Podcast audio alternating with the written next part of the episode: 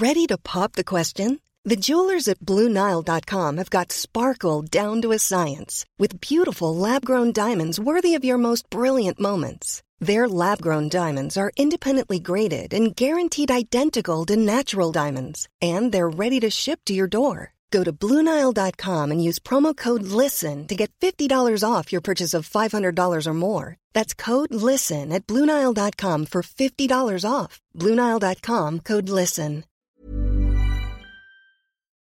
Now, as if there aren't enough animals and teens in our houses, Lorraine, a spider has taken up residence in the corner of the glass roof in my kitchen. And um, it's been there for quite a while now.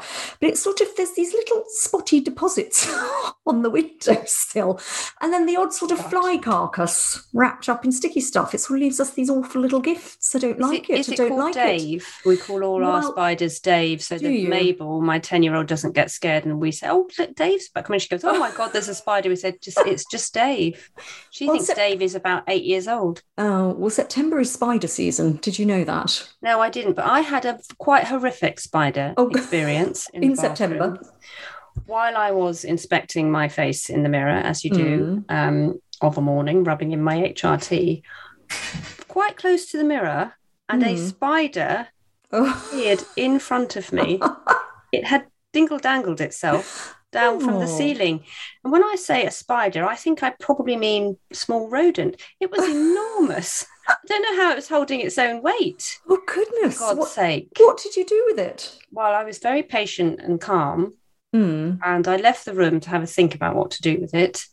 And then I went back in and bravely, because I'm not a fan of insects, but I'm not, you know, Hmm. squealy about them, uh, took the cord of the very strong spider web and then carried it through the house quietly because you obviously you Oh, can't make a noise because if any child or teenager sees scream. it then all hell breaks loose Mm. and uh, it stayed on this giant spider until i got to the front door and dropped it outside It's gone off now i mean Gone God off knows. out into the wilds. Well, I did it there we are. without making any noise. Are you proud of me? Secret, your superhero skill Bye, has been Dave. revealed. I said, bye, Dave. That's the last we see of you.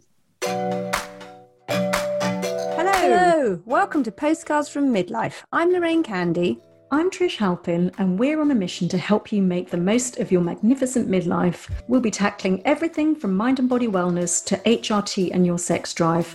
Lorraine and I are here to help you have a stylish second act and answer all your midlife questions on fashion, beauty, careers, relationships, family, and as always, the challenges and joys of parenting teens. Hello, everyone, and welcome back to your favourite podcast, Postcards from Midlife. Here we are again with more menopause myth busting and inspiring tales of midlife adventures. Yes, we do like an adventure, midlife adventure, and I've had one myself this week because I got to wear a sari for the very first time. Gosh, how, how do you manoeuvre your little derriere into that then?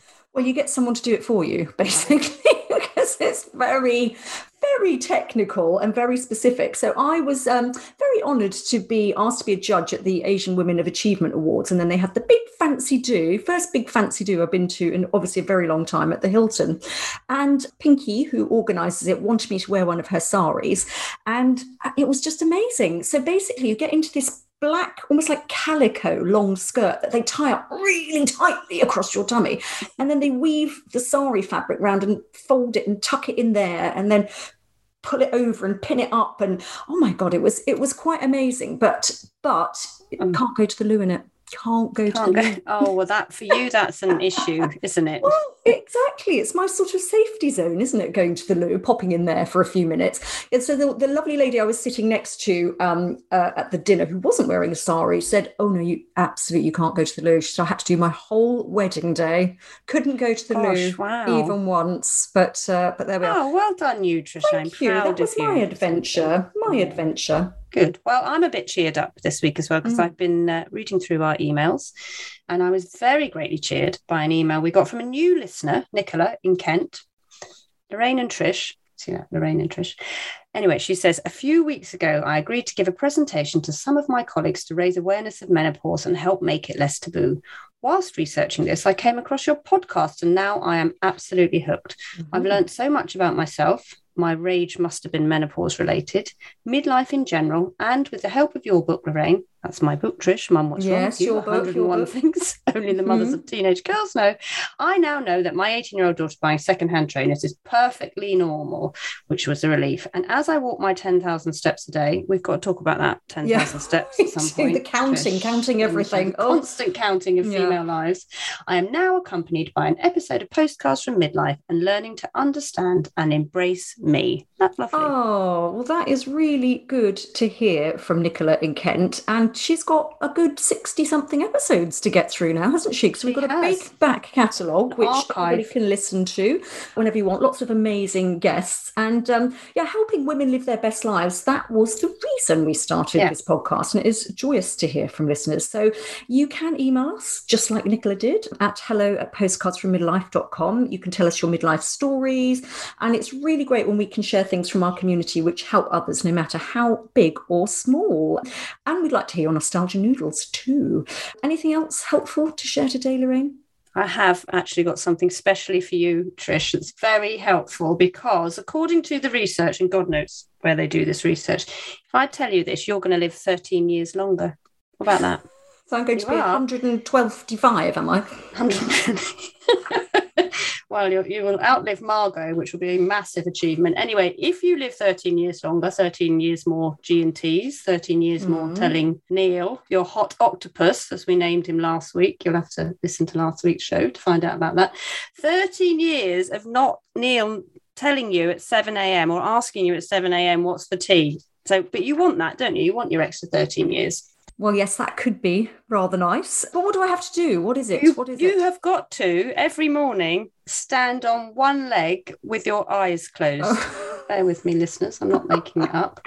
Because if you do that, you're going to live longer. The Okay. proper surveys have proven this um, because apparently the ability to balance is a vital skill, which we've all lost because we sit down Hmm. all the time. And when you get older, second biggest cause of death worldwide is falling over. and All the complications It's arising. the beginning of the end with a broken Yeah. hip, isn't it? Exactly. Somebody pushing you down the podcast studio. Who might that be?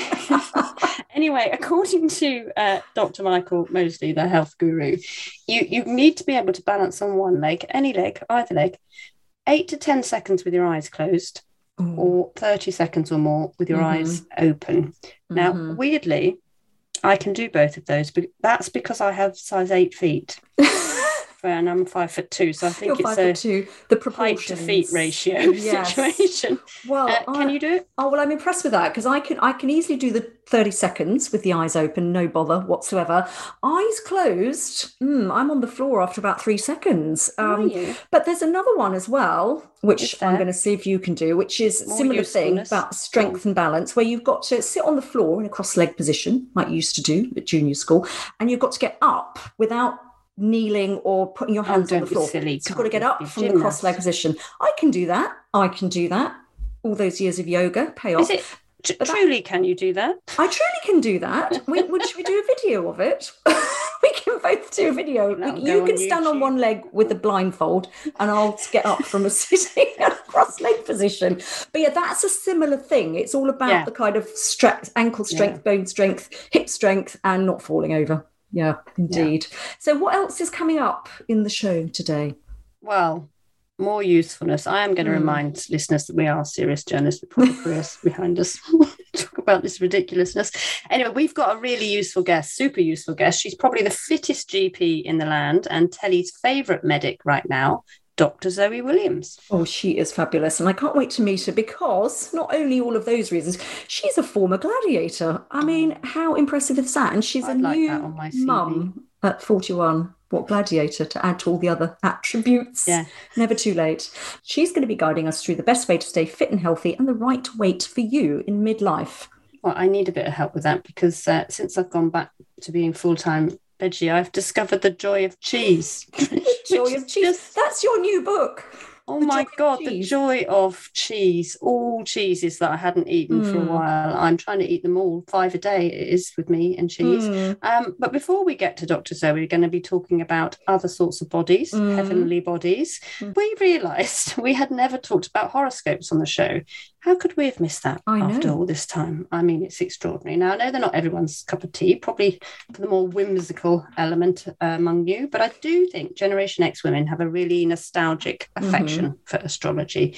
The stars went out of fashion for a bit, but they have made a comeback. And given that it's autumn, time of new starts, or the new autumn equinox, we're going to have a jibber jabber about them. And I have found some very funny astro experts for us, Trish. Oh, good. Not Mystic Meg then. Moving on from Mystic Meg. Good. Stick Meg. And we'll be also discussing the moon because we've been talking about full moon madness, haven't we, after Yeah. September's harvest moon um, this week. And you're off on a full moon swim, and I'm kind of quite moon focused because of my sailing and just love a bit of the moon. So we're going to have a bit of a chat about that too. Yes. So in the show, we've got practical and useful today, and also impractical and probably useless as well.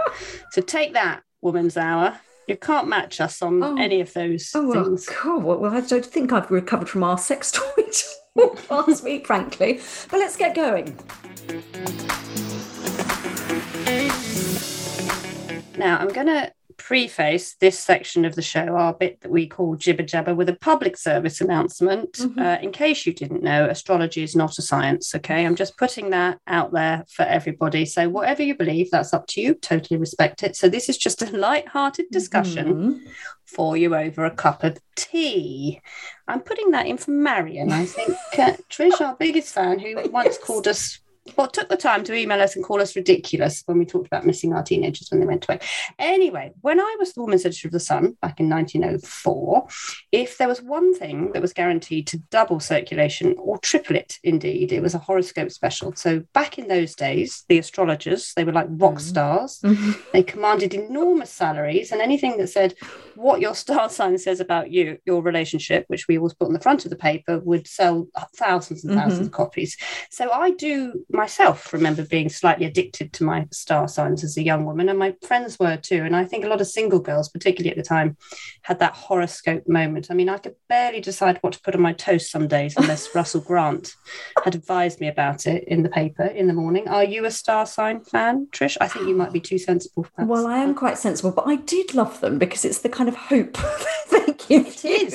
isn't it? And the kind of, you know, I belong, this is me. Um, but because working on magazines, we just ran these things Yeah. all the time, didn't we? And January was always the kind of what's coming up in the year ahead. And when you worked on a magazine like I did, like More Magazine, which is all very sexy, they were obviously sex scopes. They weren't horoscopes. so it was all about yeah. telling you how many orgasms you were going to have in 1996 or whatever. But I have to say, I've got horoscope imposter syndrome because I'm a Gemini and Taurus cusp, which means I was born on the day. Why have you complicated and overthought horoscopes? I mean, I if just- anyone could do it, I it's you, know. isn't it? But I think it's because I love the Gemini characteristics, but I, I'm not sure I ever fit the description because I'm supposed to be mercurial, easily bored, always on to the next thing. You can't keep up with me. And um, here we go. I'm extremely turned on by intelligence and a keen intellect. Would you say that I, Amanda and I are looking at us. We're just just agreeing with all of that. You think not? We think so. Especially the bit that She's nodding her head, Amanda. Yeah. Well, Cancerians are supposed to be homebodies, but quite frankly, I'm not one of those. So no, no. It's all bloody nonsense. Anyway. Anyway. you thought they were gone, or maybe had Mm. lost their allure. But uh, millennials, they're crazy Oh, for they them. love them. Crazy for them. So lots of papers um, have seen a massive increase in people reading them online, and the Cut, which is the New York Times Mhm. style website, has had a hundred and fifty percent increase in traffic. Oh, wow. To its uh, astrology bit of the website, and so so many others. Now, I discovered in the American version of InStyle magazine, they've just hired, because of this massive increase, a duo called the Astro Poets, who are Mm.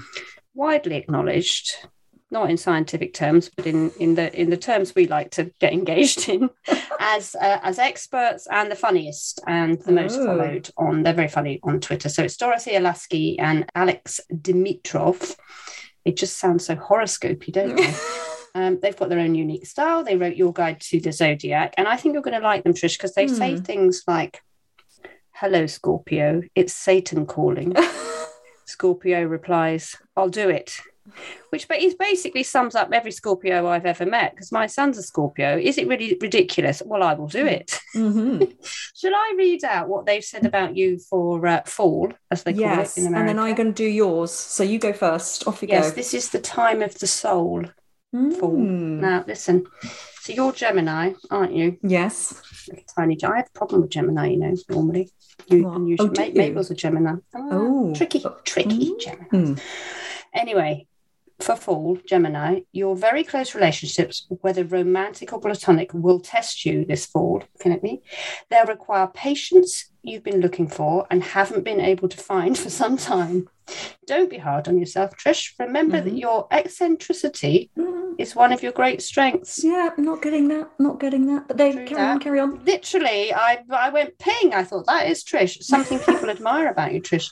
Allow yourself to be playful. To not overthink. Folded that out head. in a script. Yeah. Look, and stifle yourself. I mean, it's you, isn't it? That is me. That bit's me. Yes, Yeah. as the days get shorter, you'll feel a need to be a bit more reclusive and introspective. It'll be hard for you to be more reclusive and introspective.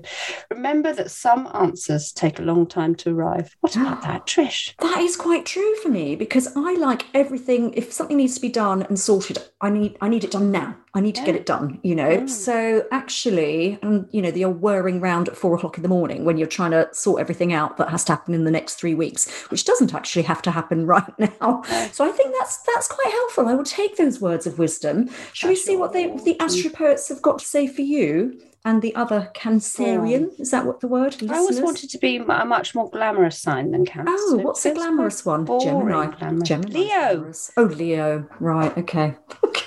Well, listen. Listen up. Listen up. Go on. Many close friends will need your nurturing ear this fall. I'm laughing. I at tell that you what, idea. people Your do not need my ear. nurturing here.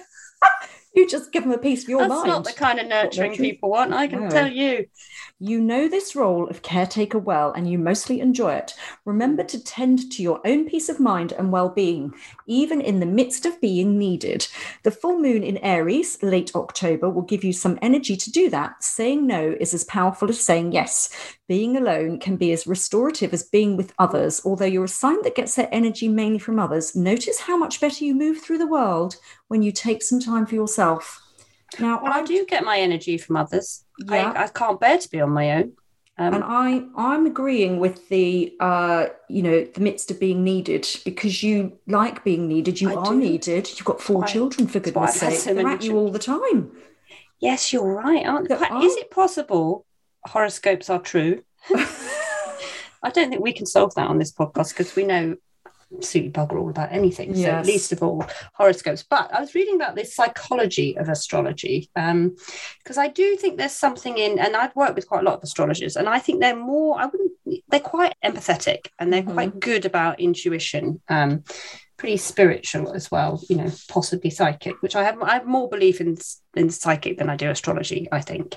Um, Mhm. astro- astrology offers those in crisis, which I read in a big piece in the Atlantic, the comfort of a better future. So, which, which Hmm. means sort of, if you're, th- it's the hope situation again, Yeah. isn't it? We're all under a little bit more stress now. Um, that's probably why there's been an increase in people reading it. And it's astrology sort of tilts you in the direction of something you want to be going towards anyway. So you Mhm. start to make decisions, something telling you, reinforcing, written down, means you start to make decisions based on going that way anyway. They're kind of a catalyst for change. So and while they might not be scientific, I know there's a lot of thinking. I don't want to upset any uh, astrologers uh, in in our light-hearted chats about it because it is about cycles. But there Mm. a lot of thinking from a psychological point of view that is pulling the cycles together, recognizing patterns and putting ideas out there to people, Yeah. and they move forward based on those ideas. So I think there is it's quite a bit of worth in it, um, even though the Hmm. studies can't really confirm Yeah, it's any kind of almost like a coping device, isn't it? Because it's sort of advice delivered in a Yes. kind of,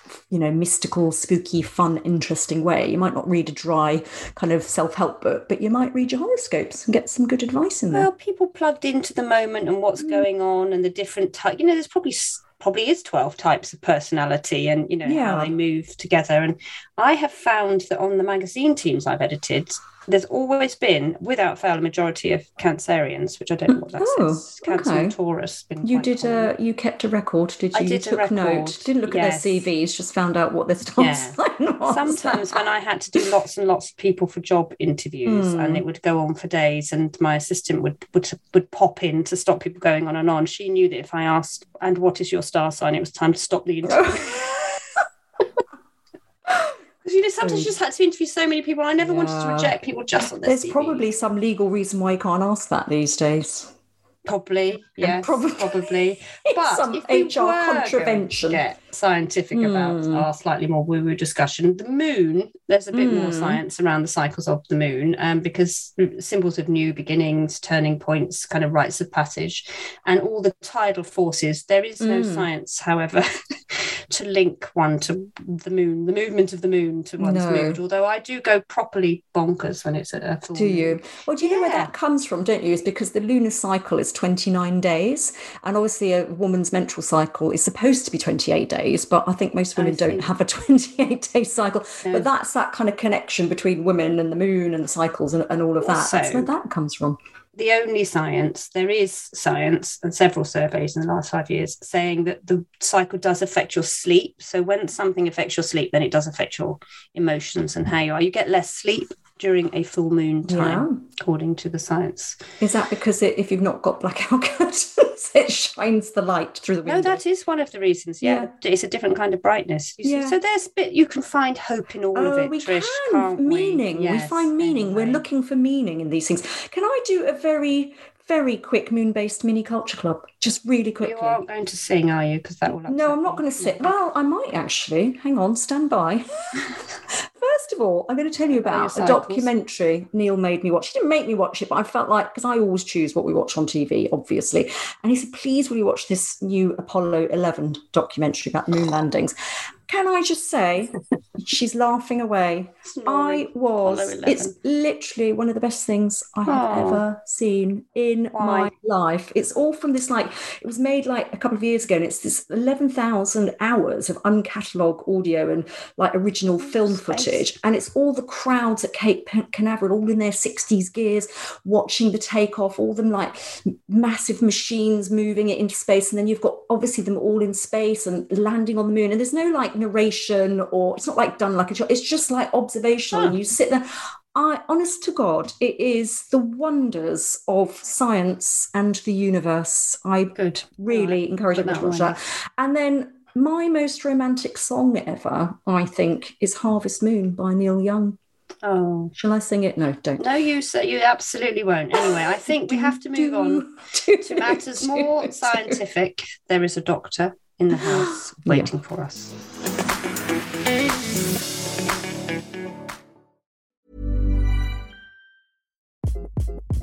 Hi, this is Craig Robinson from Ways to Win, and support for this podcast comes from Invesco QQQ, the official ETF of the NCAA. Invesco QQQ is proud to sponsor this episode and even prouder to provide access to innovation for the last 25 years. Basketball has had innovations over the years too. We're seeing the game played in new ways every day. Learn more at Invesco.com slash QQQ. Let's rethink possibility. Invesco Distributors, Inc.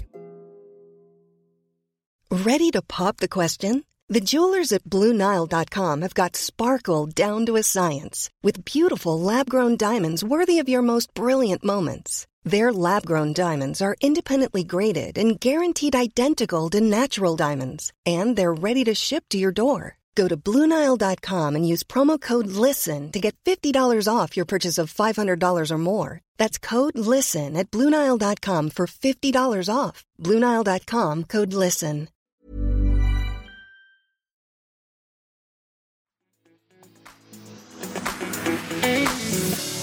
This week's special guest is the powerhouse Dr. Zoe Williams, an NHS GP, TV broadcaster, rugby player, and former TV gladiator, no less. Her appearances on ITV's Good Morning and the BBC's Trust Me, I'm a Doctor have made her a household favourite and one of the country's most respected doctors. 41 year old Zoe qualified in medicine in 2007, but decided to take a career swerve that would change her life forever, becoming Amazon, the gladiator on Sky's reboot of the hit 90s TV show. Since then, she has successfully combined work as a GP in London with appearances on shows such as The Real Full Monty, but her driving passion is championing physical activity with charity initiatives such as Fit for Life, an organisation she founded that delivers workshops to children to inspire, educate, and motivate them to lead healthier lives. Growing up in Burnley in a single parent family, Zoe herself struggled with severe asthma as a child, but was determined to have physical activity as a big part of her life, competing in athletics and rugby union. In May this year, she gave birth to her first child with partner Stuart McKay. So, as well as sharing her expert fitness and well-being advice, we're intrigued about how she is planning to head into her midlife years as a first-time mum. Welcome to Postcards from Midlife, Zoe. Thank you. Thanks so much for having me. Great to be here with you. Oh, well, listen, congratulations on the birth arrival of little Lisbon. How is oh. he doing? And probably how are you doing? are you getting uh, any yeah, sleep? No, we're both we're both great actually. He's I can't believe he's almost four months. He'll be four months next week, and it really just feels like it's going so quickly now. I just want him to stay small, oh. but um, but yeah, no, loving it. It's it's amazing. It is the hardest job in the world, but that's what I expected. But yeah, it's great. Well, it's very exciting to have someone who's got a new baby on the mm-hmm. podcast, isn't it, Trish? Because we've interviewed women who who've got teenagers. So um, let's talk a little bit about the background. To you becoming a mum for the first time. So you met your partner Stuart 20 months before you became pregnant, and you talked quite openly then. You're 41 now about going solo, maybe having IVF or having your eggs frozen. Had you given yourself a cut-off time or an age or a date? How had that thinking progressed in your mind? Um, I mean, I was about to hit go on the going solo. Um, I froze my eggs when I was 38. Right. You know, I I've wanted to be a mum my whole life, and I always thought that I'd probably have my first child around the. I always said 32. I thought 32 that would be the right age, but you know, I was in. I've been in relationships, been in good relationships, but just not relationships where we ever got to the point where we were ready to to think about having children. Mm. So as a single woman at 36, I started thinking about it. At 38, I froze my eggs. And then at 39, I'd made the decision that I was going to go it alone, mm. be a solo parent, use donor sperm, and um, was kind of just letting that bed in. And I was talking about it a lot to people and figuring out how I was going to make it work.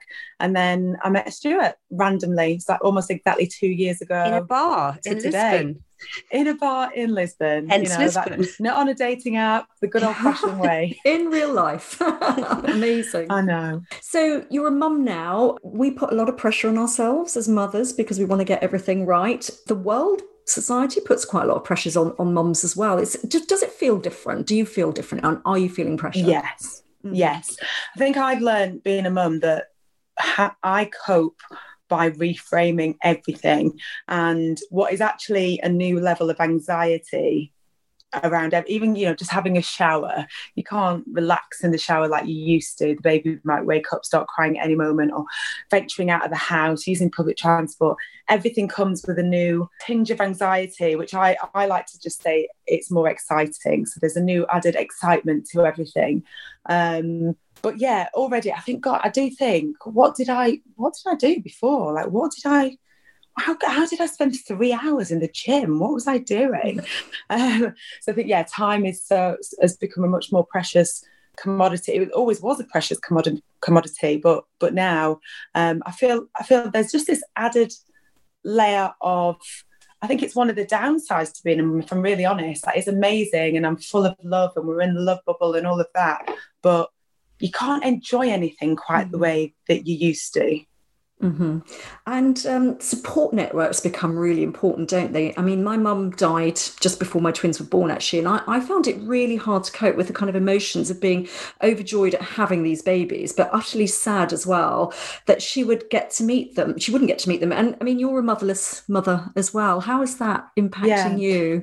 Yes, my my mum died a few years ago. You know, it was, it, she was very unwell towards the end. She had an alcohol addiction, and um, it really took its toll on her physical health and her mental health. I think well, if she was still around, you know, it, it, she wouldn't really be able to help mm. that much. But it it's something I haven't still yet, I think, haven't still allowed myself to think about it too much Mm-hmm. because I think I've accepted that my mum's died and that I don't have a mum anymore.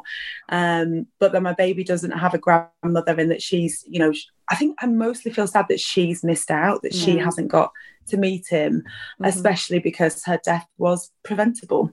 You know, she could have still been here if it hadn't been for the addiction that she developed. So I think I feel part of me, large part of me feels really sad, more sad for her missing out than for me Mhm. or my baby missing out. And also, if I'm really honest, there's a slight bit of relief as well because it would have mm. been very, very difficult to have negotiated and managed you know she would have wanted to be a part of his life and be a Yeah. grandmother and of course i would have wanted him to have her but that figuring that out would have been really difficult. Mm. We experienced it with my nephew. My nephew's 11 years old now but she wanted to take a really active role as a grandmother in his life but her illness meant she couldn't safely do that and it's, it was quite Mm. challenging at times So you, throughout your childhood, when you were dealing with your mum's addiction and her dependency and caring alongside your brother, and you also had severe asthma, and you went on to become an, you know, quite significant athlete as well. So you overcame the asthma and all the issues, and you trained as a GP um, a little bit as a mature student. What, where does that kind of drive come from? How do you find that energy to do all that? I think it's part of my personality that if I'm ever told I can't do something, that motivates me to do it. And, you know, I come from quite humble beginnings. Mum was a single parent, and her alcoholism didn't really kick in until she was about 14. So when we were young children, um, it wasn't it wasn't an issue at that time. And and actually, she was the one who I was a very shy child. I had quite severe asthma, spent quite a lot of time in and out of hospital. Um, wasn't very confident, um, but she she actually was the one who always whenever I would say, no, I can't, she would always say, yes, you can. And I think I've always heard that voice. I still hear that voice in my head today because I still get I still get nervous. I still have huge imposter syndrome. Like whenever I sit on the sofa this morning, I think this is it. They're going to find out I'm not actually very good at what I do. Um, I can't do that. And I, you know, my mind says I can't do this. I can't do this. And I still hear her saying, yes, you can. So she she got me into sport. Um, her it was actually her and my pediatrician um, my pediatrician said it's really important that Zoe gets involved in some form of sport and physical activity. It's important for her asthma, but also for her confidence and to help bring her out of her shell. Um, so I started doing dancing classes when I was about seven years old and just loved it. And we couldn't afford to continue after a couple of years, but I kind of found sport, physical activity. I found my competitiveness. And I think that's what then drew me towards any sporting activity that was made available to me. Um, maybe competitive in the classroom as well. So I think that's what's driven me academically. Yeah, once I grew out of my asthma, I was luckily quite naturally gifted at most sports. I was a mm-hmm. bit of a jack of all trades, master of none. So I played at county level a number of sports, but never went any further than that until I got to university as a mature student, as you mentioned, at the age of 21, and found rugby. And that turned out to be the sport I then went on to play um, at county level and a premiership. So that that sort of tided me over to, Well- for what was to come later in life. You do need that energy because I had my last baby, I was nearly 44. I was a month and a bit off turning 44, and she's only sort of 10 now. And it was quite exhausting. But what I would say is, when I had Mabel and she was quite little, I went straight into what I now know and what, you know, one of the reasons to set up the podcast was perimenopause. And just mm. it, it hit me like a tsunami the brain fog, the depression, the kind of enormous fluctuation of hormones, the, the kind of all the other related ailments, which I didn't really know what was going on at the time. How so you're 41 now and you're a Mm. you're a medic. So you know, I'm guessing you know what's coming and you're Mhm. you're very keen on the lifestyle changes that you could I had if I'd known all of that, then I would have been uh, before I got HRT, I would have been able to ha- life would have been nicer for all of us basically. Yeah. Do you know what's coming? Are you talking about it to everyone around you? Well, I mean, I, I think it's something that even as a medic, I think that if there's one thing we're always in denial about, it's about getting older and the things that come inevitably with with getting older. Um, I mean, by definition, I am now in my midlife, but I don't see myself as that. I still mm. think I'm young. The other day I was pushing a pram and somebody said to their child, Oh, mind out for that lady. And I still thought, I'm not a lady, I'm a girl. um, but but I think, you know, I guess having the knowledge, having the, the understanding, knowing what to look out for, and knowing the huge number of ways in which you can approach um, the per- perimenopause and menopausal years, I think I have probably thought about the ways in which I will manage it. And my plan will be to throw everything at it, I think, mm-hmm. starting with lifestyle, everything from nutrition to exercise and knowing what signs to look out for. But I, you know, certainly won't be somebody who is is adverse to taking HRT if I think HRT is going to help me. I, I, I almost I, I I think I will take HRT and I'm not even there yet. I'm hoping it won't happen for a little while yet mm-hmm. because if we're very, very, very lucky, I'd still like to have another baby. Mm-hmm. Oh, how exciting. Yes, more babies, more lovely babies. But obviously, you work as a GP as well as all your media work. So you must meet women who are maybe we were like a lot of listeners just not joining the dots. They're coming to see you in their mid 40s. They have got anything from migraines to mood disorder to low libido to joint ache, all of these different things. I mean, do you see uh, do you see women in that sort of situation? And are you able to help them join the dots? Because a lot of women do struggle with gps helping them with that. Yeah absolutely. And i think it's something that is being talked about more and more outside of the medical profession. Perimenopause was something that a word that nobody really even oh. knew of a few years ago i oh. think. It was it wasn't until your period stopped that people would think about treating you for menopause or mm-hmm. um, and i think to be honest i think that's echoed within the medical field as well i think mm-hmm. perimenopause is something that we weren't talking about that much several years ago either so i would hope that things are changing but i know i know from my friends i know from what i hear about um, through the media work that i do that a lot of women have very poor experience actually of, of getting yeah. the right help when it mm. comes to managing perimenopause.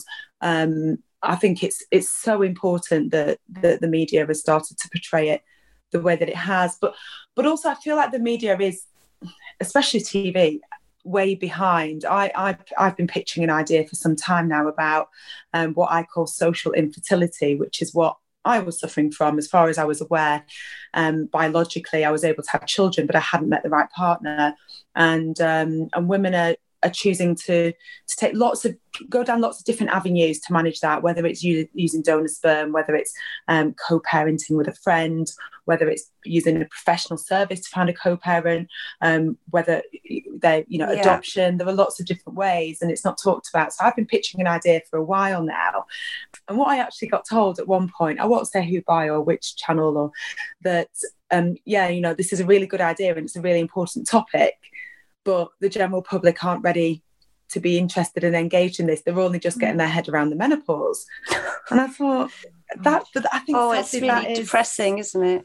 Yeah, it is depressing. So I feel like where we're at at the moment with menopause, perimenopause, with it being understood, and I think with women feeling more armed with the information, better informed, they're you know being good sources of information other than your GP, so that they will come yeah. into the GP and say, these are my expectations, which, you know, to anyone listening, you're very, very entitled to do. Well, and that should be welcomed by your GP. I kind of, I guess, as a practicing GP, that's sort of what I want to ask you because um, we know two thirds of women are offered antidepressants instead of hormone replacement by their mm. GPs. That's the most recent survey. And certainly I was offered antidepressants twice by two female um, GPs. And it's really difficult. And we get it so much on our private Facebook group to go in and say, I've printed out the NICE guidelines and you're not supposed yeah. to offer me antidepressants. You just feel, if, if you feel you've got to get there anyway, got to get an appointment and then you feel a bit right old ninny saying I've I've already done this before you I, and also I always felt seeing a young woman GP I was kind of thinking oh I just don't think she'll understand what I'm going through um thank God she's a woman but I'm not sure she'll understand. But also, I just felt bad about saying, you know what, actually, I've done all the research and Googling yes. myself. So mm-hmm. this is, I'm a journalist and this is what I want. And even then, I still, it took me three goes. Can, what is your advice to women who think they might be perimenopausal? Because that's the yes. bit that's confusing GPs when they go in, particularly if they're facing an older male doctor who traditionally, as we've heard, may be reluctant to prescribe HRT. It's really complicated. There are lots of different things, you know, like there was that study that has scared a lot of people into thinking that yeah, because we, we, don't want to badmouth GPs all the time.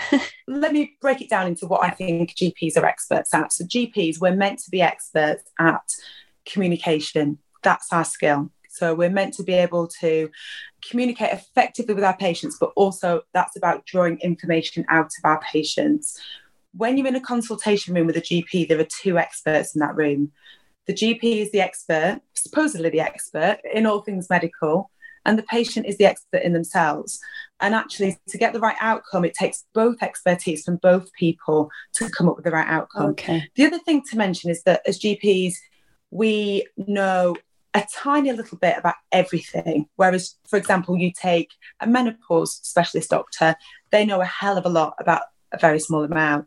So we we don't know everything about everything. And you know, guidelines are updated all the time and it, it is impossible to stay up to date with everything. So if you are somebody who is savvy enough, smart enough, brave enough, intelligent enough, you've done your research, absolutely don't feel afraid to take that in and say to your GP, this is my, re- I've done my research, especially if you're using, you know, the right types of resources such as NICE, such as NHS, Royal College of Obstetrics and Gynecology. If you bring that into us, the, the way I would see it and the way I would hope especially most of my colleagues would see it, would be that we're two experts and we're sharing the workload. Mm-hmm. Right. Another thing I'll share is that when we're when we learn communication skills, this isn't just GPs, all doctors.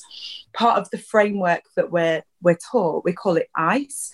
I is for ideas, C is for concerns, E is for expectations. So in that consultation, we should be trying to determine what are your ideas, what do you think's going on, what are your concerns, what are you worried about and what are your expectations? And often you know with something like the symptoms of perimenopause you know they are vague symptoms. There could be a hundred different yeah. things. If it's, low mood if it's you know fatigue if it's brain fog there are so many different causes.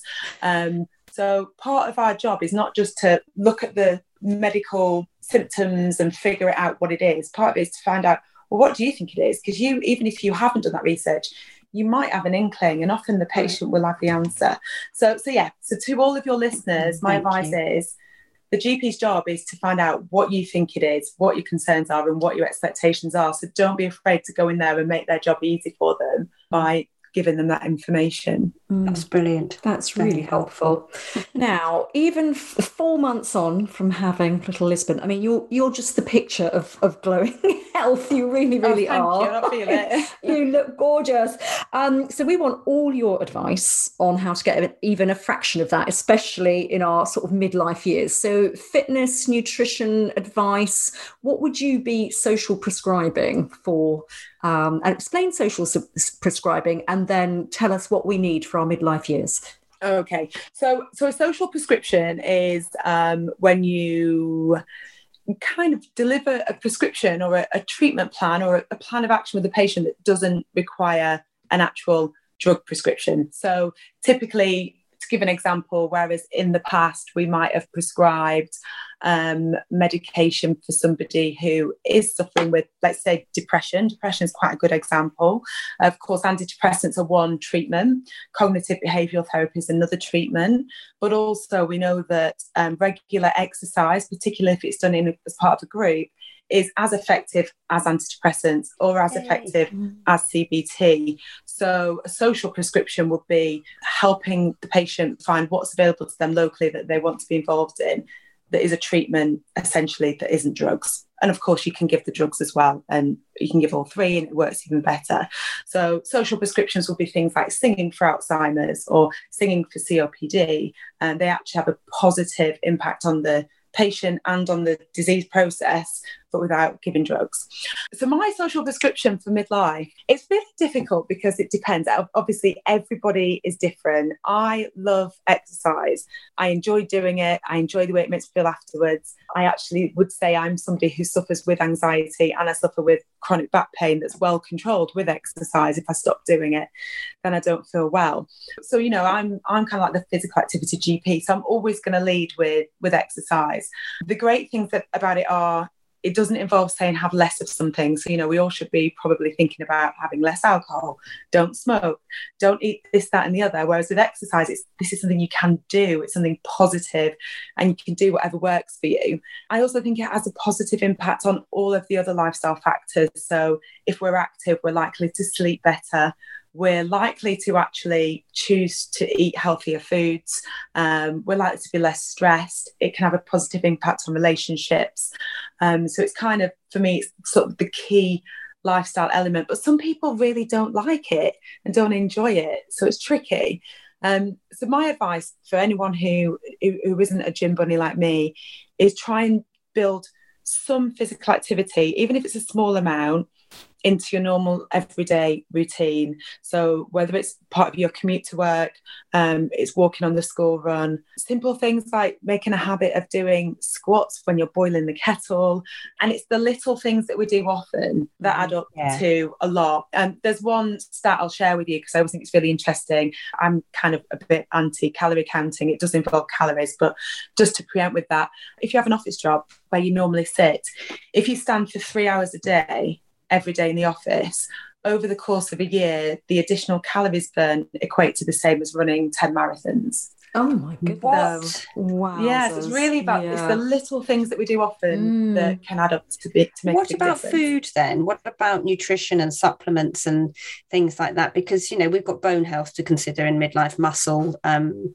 decreases in midlife. What are we eating? Generally, when it comes to nutrition, we tend to go along the path of the Mediterranean diet, hmm. um, right. which is lots of fruit and vegetables, oily fish, nuts, seeds, and trying to limit processed foods and sugary foods. You can sort of safely prescribe that for anybody, but particularly in midlife, particularly around the time of perimenopause, menopause, some things that are especially important are calcium, mm. um, because we know that once estrogen levels drop, then bone density can start to drop as well. So ensuring they get good source of calcium.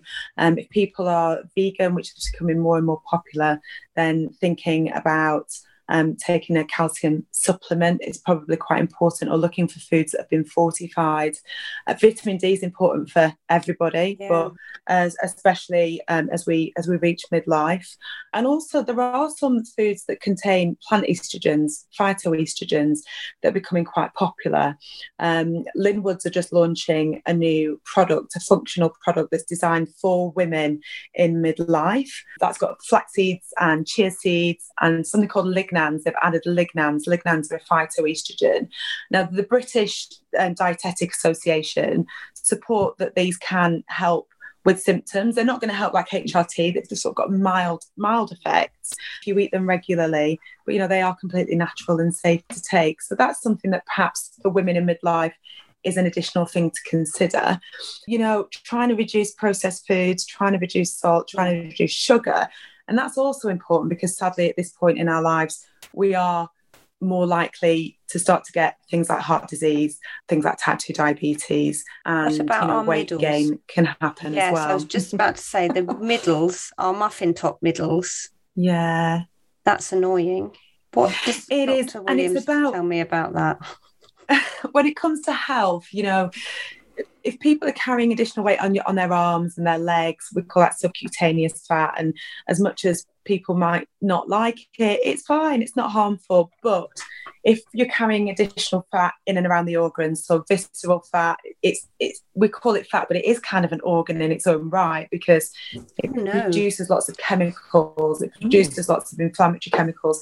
So if you're carrying fat, it's not the stuff under the skin that you can pinch around your belly button on the other side of the muscle. So if you get bigger right. around the mid- middle, that's that's the fat that is concerning. And actually, you know, that type of fat, you're more likely to accumulate it in midlife. It gets more difficult to get rid of after yes. menopause. Mm. Um, but it is very sensitive to exercise and particularly muscle strengthening exercise. Right. So the more lean muscle you have on your body, the more it helps you burn off the visceral fat, but also those harmful inflammatory chemicals that visceral fat creates. Lean muscle, when you activate it, creates something called myokines, and these are anti inflammatory chemicals. So they can kind of dampen down any inflammatory effects. So I think for women in midlife, you know, pounding the pavement and running and all of that, if you can actually do something that's going to build you a bit of extra lean muscle and it doesn't have to be a lot, that can really stand you in good stead from a health perspective. Yeah. And you can do that with strength training at the same Yeah. time, isn't it? Like bone strength and muscle strength. So the two together, really important. Yeah. Yes, if you do exercise that gives you new muscles, even if it's not high impact exercise, it also helps with bone density as well. Yeah. How do you feel about your body now? You've just had a gorgeous little squidgy thing. What I mean, it does you everyone sits down and reviews how they feel about their body after a baby. I mean, think about it, I- don't you? I accept how my body is right now. I feel like I don't want it to look the way it does right now forever. But it does make me wonder, you know, having a second baby, I feel like I can probably get my body back to how I'll be happy with it eventually. I'm just giving myself a pass at the moment.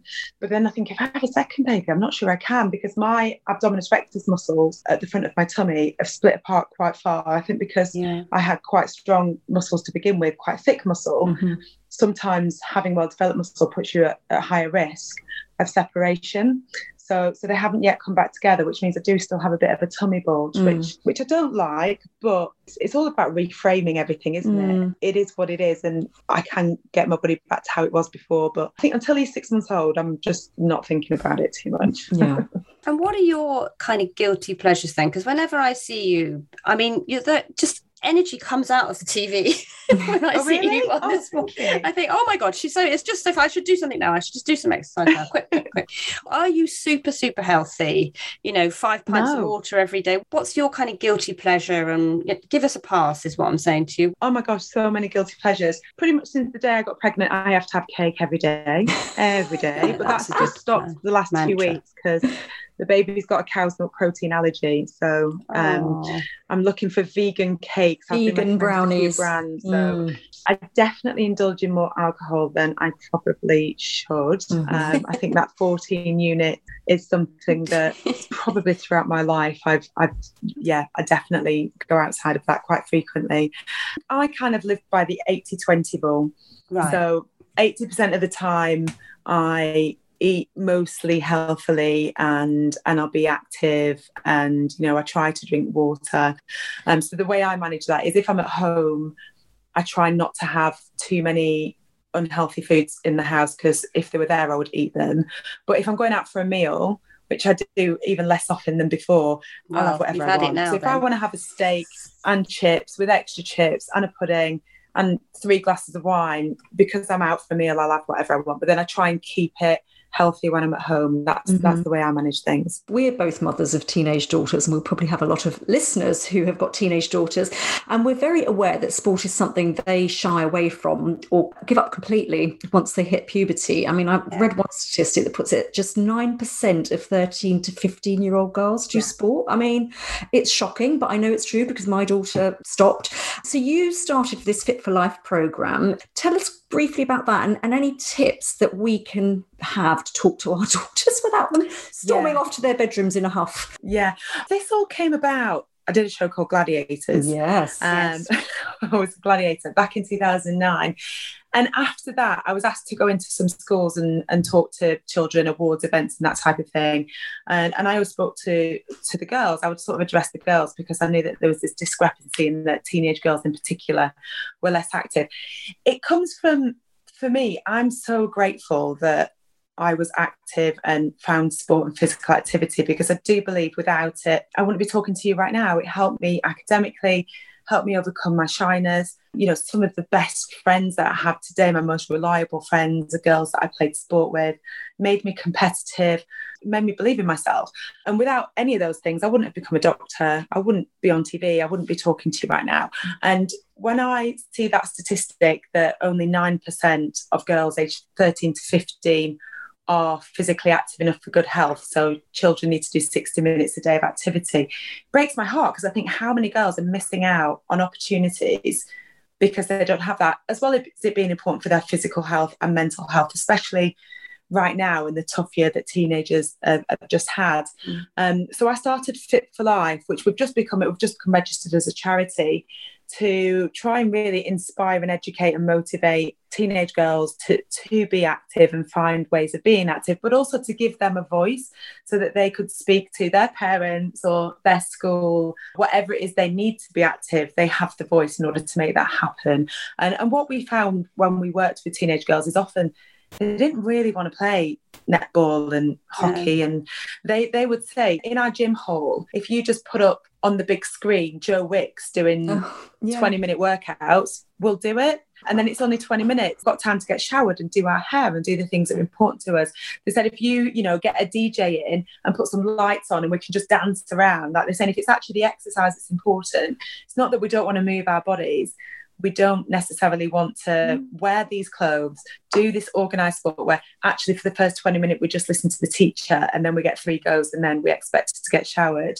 So I think it's about really understanding that physical activity is about not just sport, not even just exercise, but anything that involves moving your body. Mm. And when we open it up like that and start to explore with girls, you know, what would they actually like to do? Because you know if a couple of friends come round and they put on some music and they dance in their bedroom for mm. 20 minutes and get a bit of sweat on. That counts. Yeah it's about trying to really sort of open up those conversations yeah. and allow them to do what they actually want to do it's a bit like midlife, really, isn't it? I mean, it's kind of the same thing. It's hard to get motivated because you just you don't want to go to the gym. You just don't want to do, particularly if you have put on weight or your body shape's changed and you're a bit depressed. I found it's a similar thing with with teenagers. Their whole body's changed. No one talks to them about sports bras. Their peer groups are quite judgmental of them as well, and they don't want to get undressed. And it's a sort of similar thing to it's just self consciousness, isn't it? Getting out there. There was a group of girls we were working with at a school out in in Essex in one of the sort of deprived areas. And and this school, although it was in a really deprived area, they had this the school was incredible and they had this amazing gym. And and we said to the girls, you know, what about this gym? That I would love to use the gym. Why don't you use it? Well, the boys are in there and they'll look at us. What would it take for you to use the gym? So, well, if after school one day a week it was girls only, would use it. Right. Mm-hmm. Hold that thought. In comes a PE teacher asked the PE teacher. PE teacher said which day. They're like Wednesday. Done. From now on, mm. that's it. Mm. Simple as that. And you know, it's mm. Just it's giving them a bit of a voice, I think, and and allow, I think sometimes allowing them to think it's their idea as well. Yeah. Yeah. So finally, we can't let you go without asking about your time as Amazon, the gladiator. Was it was it the most exciting thing you've ever done? Probably the most scary thing you've ever done. Yeah, I would say both actually. Mm. It was one of those every day I was pinching myself thinking, is this actually happening? Because I loved Gladiators in the 90s, was a massive fan of the show. And I was a junior doctor at the time when Gladiators came back on our mm. screens, mm. and I ended up applying to be a contestant and was asked to be a gladiator. So oh, I took wow. a bit of a, a, chunk out of medicine. I took a year out of medicine to go and do it. It was definitely the most exciting thing, but also the most terrifying thing I've ever done.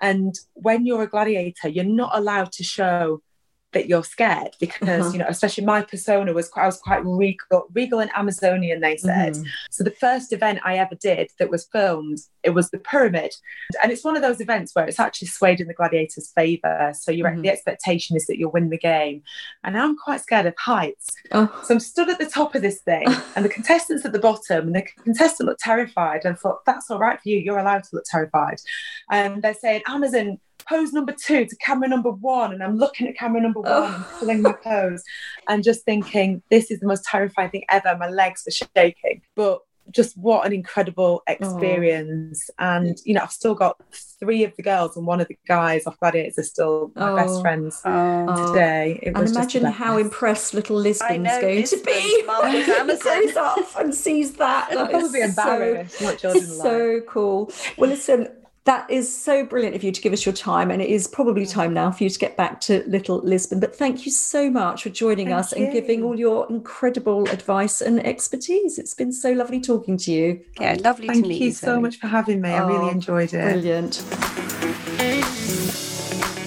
Well, there was so much fantastic information from Dr. Zoe Williams. I think we should just reflect on what are you taking away from that, Lorraine?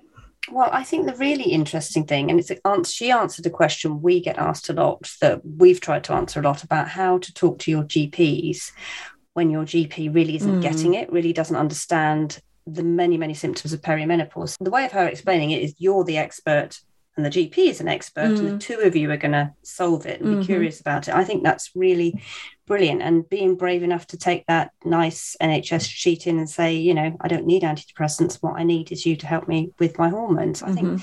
that was really useful. And the words she used were, were really great. So I'd really advise women to listen to that before they go to the doctor again. Yes, yeah, exactly. It's really good advice. Things I didn't know that Dr. Zoe told us, you know, that regular group exercise has proved to be as effective as antidepressants. I mean, how amazing is that? This whole idea of social prescribing, I was really, that kind of felt really positive and useful um, for me. And the sort of the, the, the little incremental benefits. Um, three hours standing at your desk is equivalent Wow. to 10 marathons in a year. I mean, my goodness. And then I we want could a badge for that. Oh, you want a badge? And imagine I'd if you did a it on one- badge, a trophy, everything. Imagine if you did it on one foot. Yes. We're here, nostalgia noodle. Take me back. Where have you been, Trish? I've been back to the world of the brownies, not chocolate cake. I came across a very sweet little photo of me and my big sister, and she's wearing her brownie uniform, and she looks so cute in it. Um, and back in those days, I don't really remember, it was a kind of very smart little dress with a leather belt, a yellow little tie with a brownie pin on it, and a bobble hat. And I just, what I remember about that is she was so upset because it had just changed from when brownies wore berets to bobble hats. I mean, who'd rather wear a bobble oh, hat Well, a than a beret. beret? It's better. Oh, but I was obviously desperate to get into this brownie uniform. Oh, I and when it when the yes. time came, obviously she got the new uniform because she'd grown out of hers, and I got the hand-me-down. It's always Oh, the way. oh, Trish. Being the little sister. but it didn't matter because I love the brownies. I really love the brownies. Did you Mm. like brownies? No, I had a disagreement with the brownies. You were um, naughty, and my you? mum decided it was probably it would escalate, so it was best if I didn't go back. Are we, allowed to know what it we was? went uh, they sent us flower picking near the church hall we went into a garden picked some flowers Mhm. in someone's garden um the lady waved out the window so i mean there was no issue but i think there'd been other leading up to this Oh, and the was a- brownie lady what's her name brown owl Brown maybe owl, tawny owl, she snowy owl. said I had to apologize. And I said I didn't think I'd done anything wrong because the lady waved. And I didn't want to apologize. And I, I was not of an opinion I did have to apologize. And I didn't apologize. And my mum said it's probably best not to Pursue best that. not to go back because it would escalate further. And Oh dear. very wise So- of my mum, I so feel. you never became a sixer. I'm. I'm. no, because. I only went a few times, so Oh, I didn't do, Do you any remember badges. the the brownie guide thing that you had to recite? No, I wouldn't have liked doing that either. You wouldn't have done. Didn't you like have to put your fingers up, like your two fingers up, like this? Yeah. That Oh, three fingers. Our producer is prompting us with three fingers, and you had to say, "I promise that I will do my best to do my duty to God, to serve the Queen, and help other people, and to keep the brownie guide law." I don't like any institutional behaviour. anyway, enough of that. Oh, Brownies. Have you got something brownie? Better, oh no, you're, you've got biscuit related, not I've cake got related. a biscuit, A biscuit. related noodle because this week we found out Mabel, who is 10, can't take sugar or nuts or anything like that to school. So she can't have anything with chocolate on in her packed Mm. lunch, which leads us because we are such a biscuit family. It really narrows your biscuits down. I mean, there's barely Mm. any of them. So, what I was looking for biscuits that she could take that might taste nice, and I found the malted milk ones. Oh Which yes. Take me all the way back to coming home from school and Mm. my mum giving me a piece of malt loaf. Yes. They made that Oh, on Bake Off this week. days, yes, Mhm. and a malted milk biscuit because they Oh. they were kind of a good healthy after school snack. But Does I just- Mabel like it? Does she like the no, malted she milk? Oh. thinks it's a really boring biscuit. And when we looked at um, all the other biscuits that we could take from the 1980s, if we Hmm. were going to take a retro biscuit, there was Breakaway. Do you remember Oh, that? Don't yes. take away my Breakaway. Mhm. The Club, the Union, Oh, I don't remember the oh, no, Uniteds. They were Oh, called United. Uniteds. Yeah. choppy ones. Um, and you could get a big box called a family circle, Yes. full of biscuits. I think you can still get that. Made me remember my gran, who came over once, my grandma, um, with like the biggest bag, bin bag of biscuit bits, because a Broken friend biscuits. of hers was working at a biscuit factory, Yes. and she couldn't get through all her broken biscuits. And did we want them? I Oh, mean, and yes, you yes you did. well, you sort of do, but they all taste of each other. oh, a bit So, crummy as um, well. Yeah, a bit sort of cupboardy. So I think when I write my book about me, yes, which I know you're all looking yes, we all forward want to, hear more about you, Lorraine, because we haven't heard enough. is massive on the book about me. It will actually be my life in biscuits. Your life in biscuits like that. Yeah. Starting with a party ring or a custard cream. Party rings we used to use for the kids' homework as rewards them to Oh, bribes. sit down and do. Very homework. good, Yeah, very that's a retro biscuit too. Mm. Well, that brings us to the end of this week's Postcards from Midlife. New episodes are available to listen to every Sunday on your podcast provider, and we would really appreciate it if you can make sure to download your episodes so they count on our listener numbers. And if you could rate and review us too, that would be very marvellous indeed. And please tell your midlife friends about us, well, all your friends about us, because we want as many women as possible to join in the midlife conversation, which is what our private Facebook group is all about. Postcards from Midlife is the Facebook group. So if you're not a member, come over and join us. And you can also email us at hello at postcardsfrommidlife.com. And you can use it to post any feedback on the topics we discuss, as well as suggestions for other things you'd like to hear talked about, or the celebrities and experts you'd love to hear us interview. So email us at hello at postcardsfrommidlife.com or pop a little message on the Instagram. Goodbye. Bye.